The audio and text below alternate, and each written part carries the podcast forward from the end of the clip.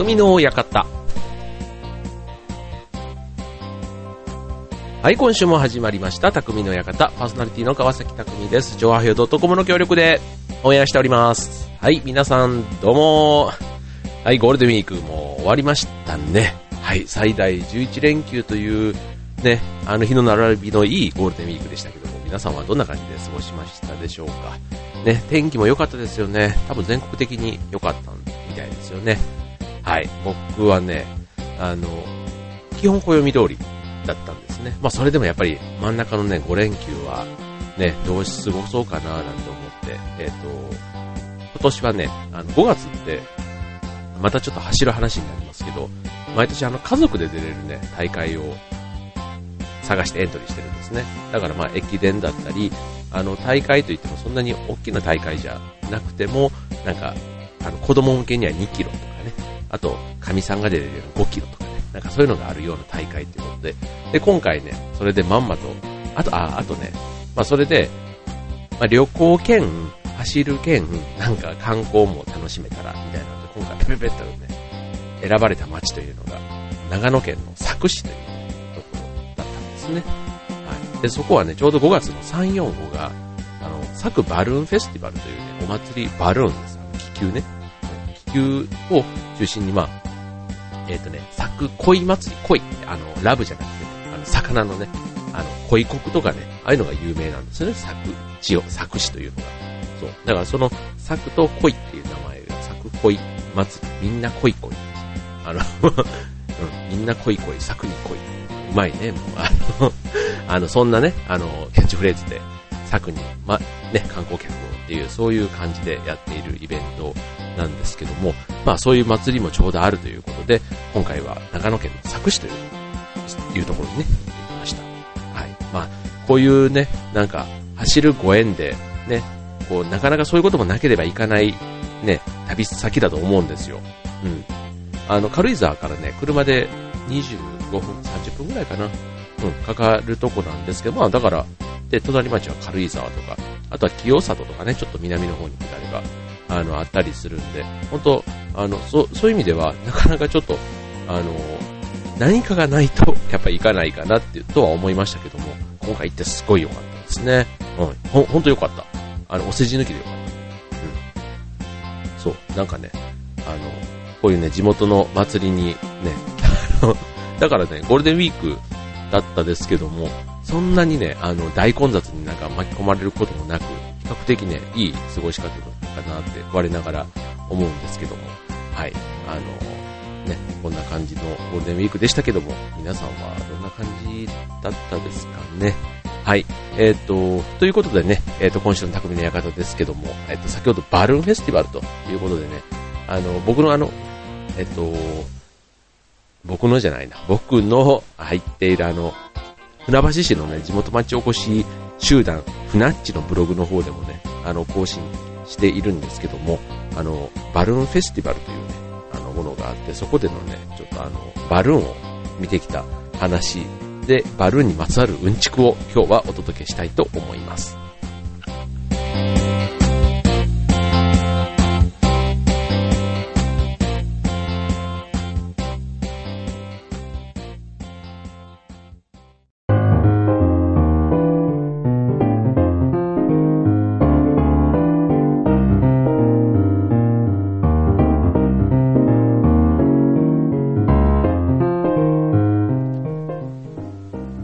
ということで今週の匠の館は、えーこのゴールデンウィークに体験してきた、バルーン、ね、気球です。で、えー長野県佐久市のバルーンフェスティバルの方に行ってきた中から、このバルーンについてのね、あの、まつわる話をお届けしたいなと思うんですけども、このね、バルーンフェスティバル、この5月3日から5日までね、やっているあの、千曲川ですか、うん、あの、長野県その佐久市内を流れる川なんですけども、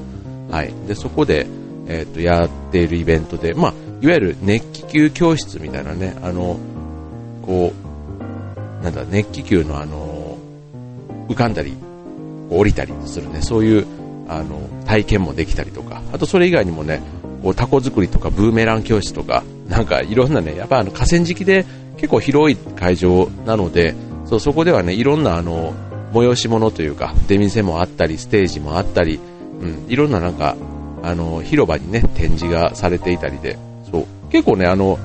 一日遊べる、そんな場所でしたね。はい。で、キッズデーとかね、なんかそういうあの子供たちの日、で、ハートフルデー、そういうあの、バリアフリーというか、あの、車椅子の方とかでもね、こ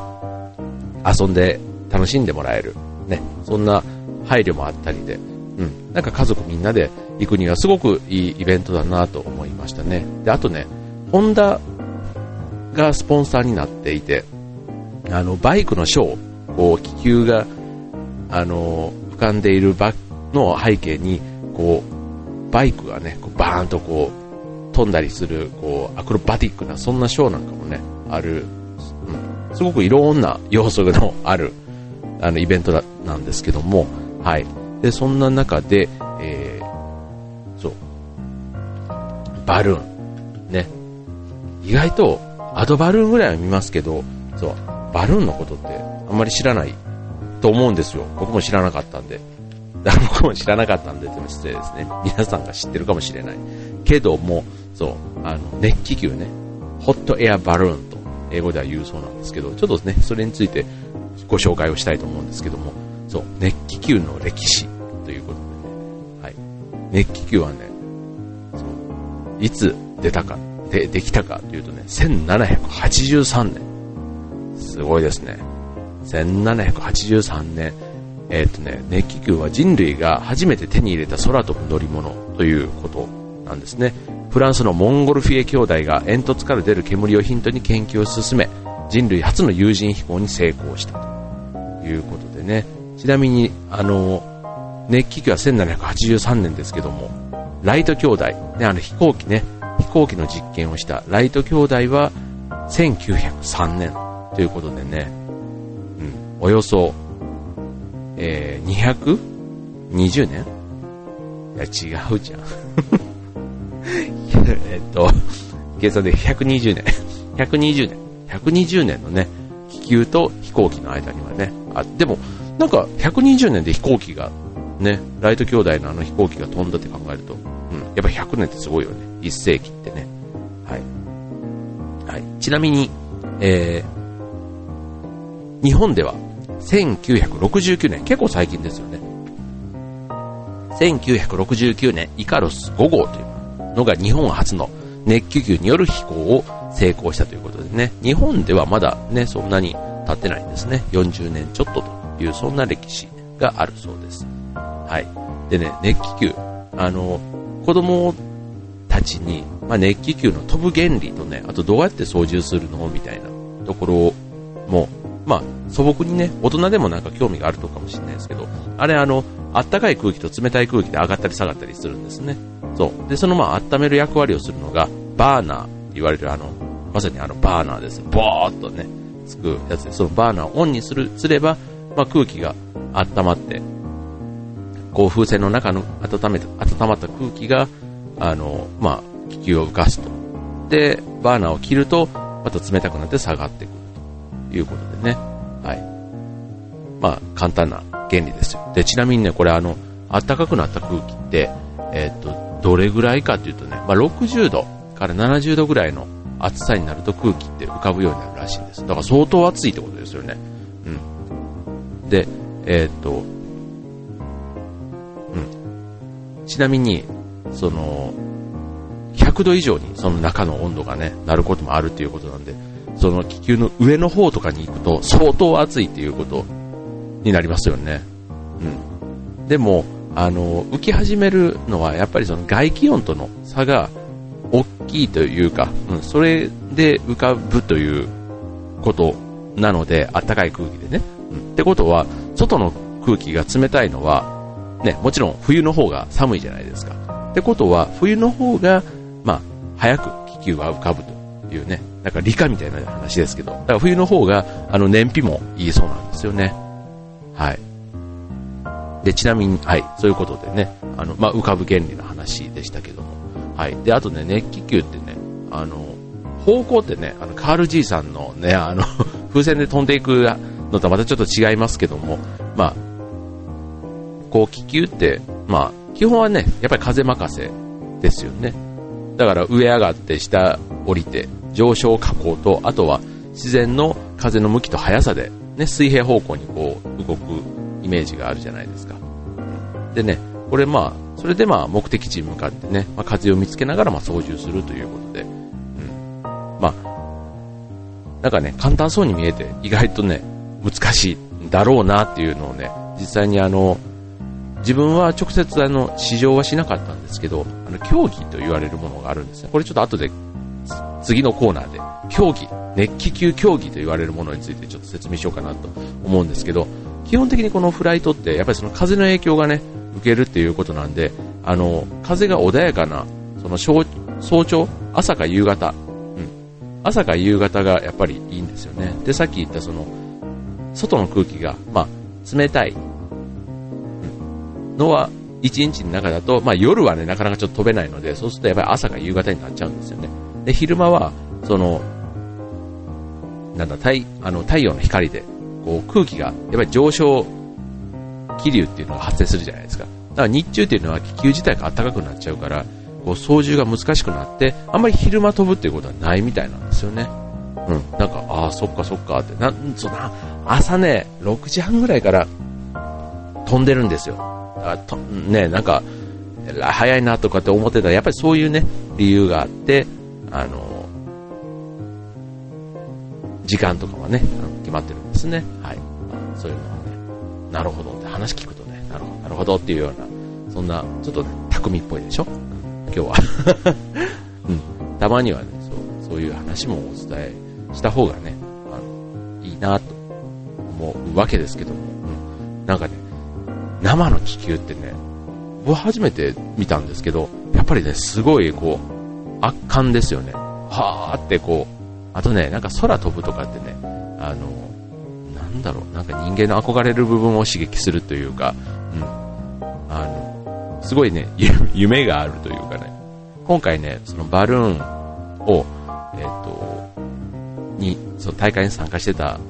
そのバルーンが30機ぐらいあったんですかね。うん。だからその30機がね、全部こう立ち上がってる様子とかね、見るともう、結構鳥肌立ちますよ、これ。はい。ということでね、あの5月3日から5日、あの、別作以外にもね、いろんなバルーンフェスティバルはあるようなんですけども、はい。まあちょっとね、えー、佐久地方のそのイベントの紹介でした。はい。で、ただね、ちょっとこのバルーンに関してね、次のコーナーでも、えー、バルーン競技、熱気球の競技についてちょっと話したいなと思います。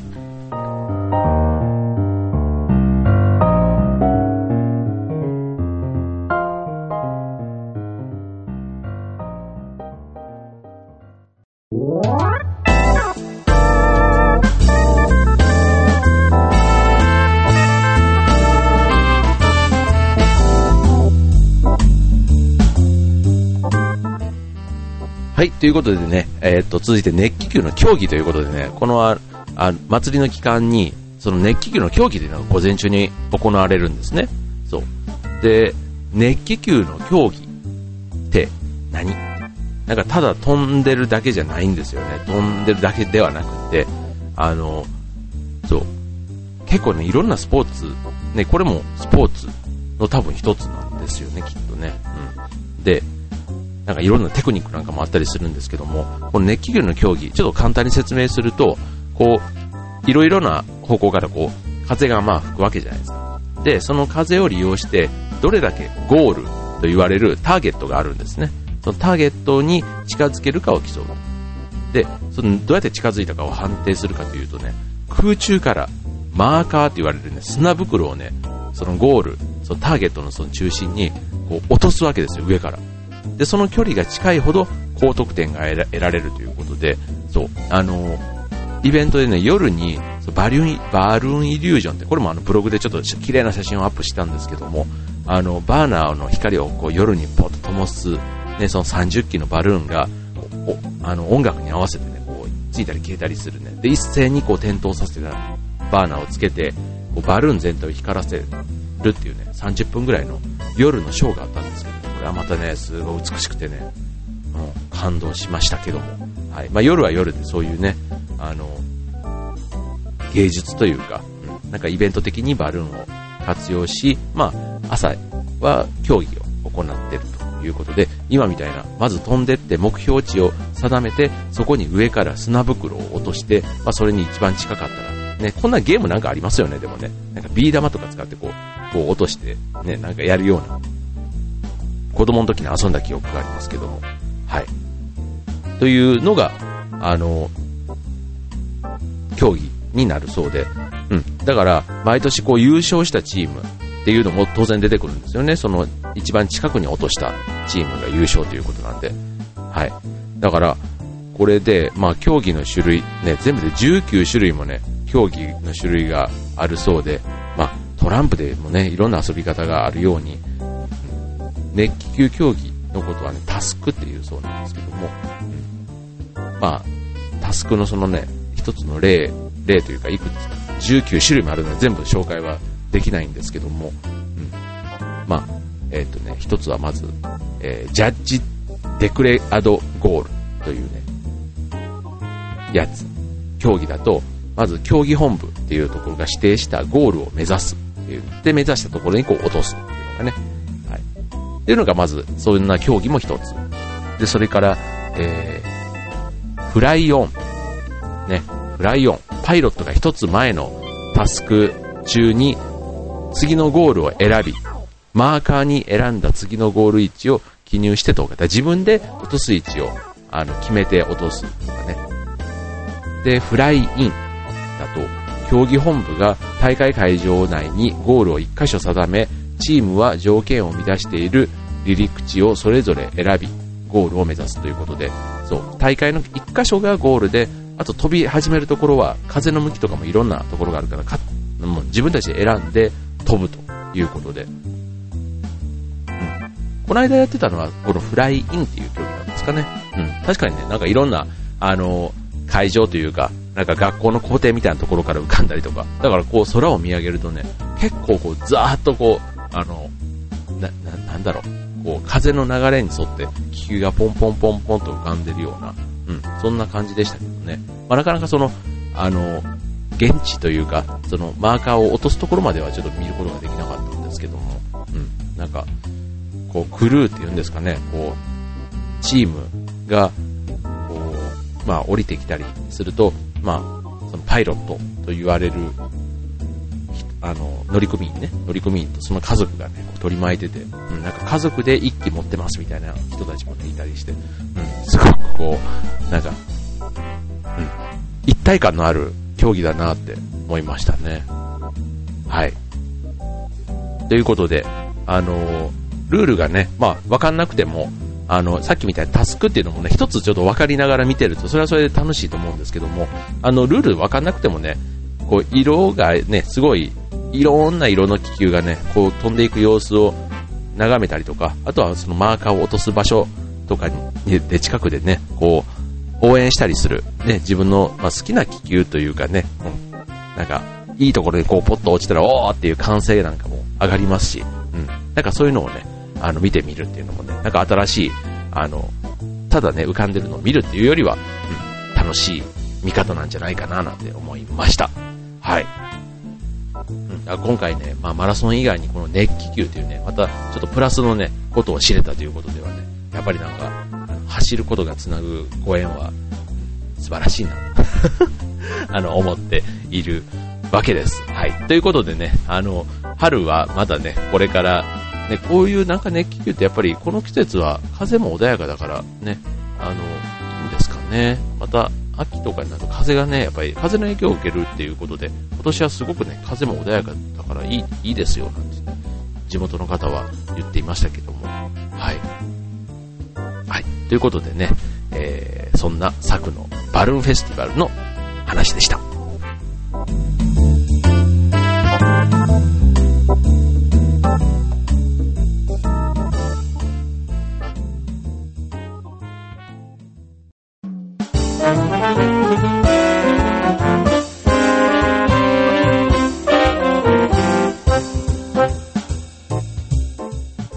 はい、ということで、匠の館エンディング近づいてまいりました。はい、えー、5月12日、昨日ですね、昨日から、えー、劇団の新番組、劇団フーダニット通信というね、新しいえー、ラジオ番組がこちら、ちょわへい .com でスタートしました。はい、聞いていただけましたでしょうかまたね、ちょっとね、こちらの方も、あの、僕がちょっと関わってるということもあって、実は今週はね、もう2夜連続で配信というね、もう どこまで喋るんだっていう感じなんですけども、あの、こちら匠の方は基本的には僕一人でオンエアしていますけども、はい。劇団フーナニット通信は名前の通り劇団がやっているトーク番組ということになりますので、あの、当然僕以外の人もね、あの、たくさん出てきます。はい。えー、昨日の放送はね、あの、座長と僕が話をしていましたけども、はい。来週以降はね、団員たちが続々と、それ、なんかいろんな、あの、トークで皆さんに楽しんでいただきたいなということでお送りしたいと思います。はい。で、今回、えー、番組の、まあ、スタート記念ということで、えー、まあ、感謝の気持ちを込めまして、えっ、ー、と、プレゼントもね、用意しています。えっ、と、こちら、あの、チョアヘアのホームページの、えっ、と、プレゼントコーナーで、えっ、と、二つ、まあ、ちょっとミステリーの劇団ということで、はあるんですけども、ちょっとミステリーとは直接はそういう意味ではちょっと、あの、関係のないチケットになるんですが、2点。まず1つ目が、えー、神奈川近代文学館、ちょっと遠いんですけどね、6月6日まで開催されています、城山三郎さんというね、あの、多分あの、顔と名前とどんなことやった人かっていうのは、ね、ホームページ見ていただけたらと思うんですけども、城山三郎店のペアチケットを2名様。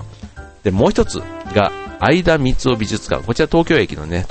あの、国際フォーラムの中にある美術館ですけども、そこで6月13日まで開催されている相田光夫企画展、おかげさんという、こちらの方の、えー、鑑賞チケットをペア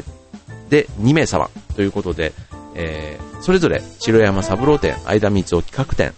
ペアチケット2名様ずつ、えー、ご用意いたしましたので、え、こちらぜひ、えー、番組ホームページのプレゼントコーナーからご応募ください。締め切りの方はね、こちらのホームページの方にも書いていますので、えー、ぜひ、たくさんのご応募お待ちしております。はい、ということで、えー、匠の館は、ね、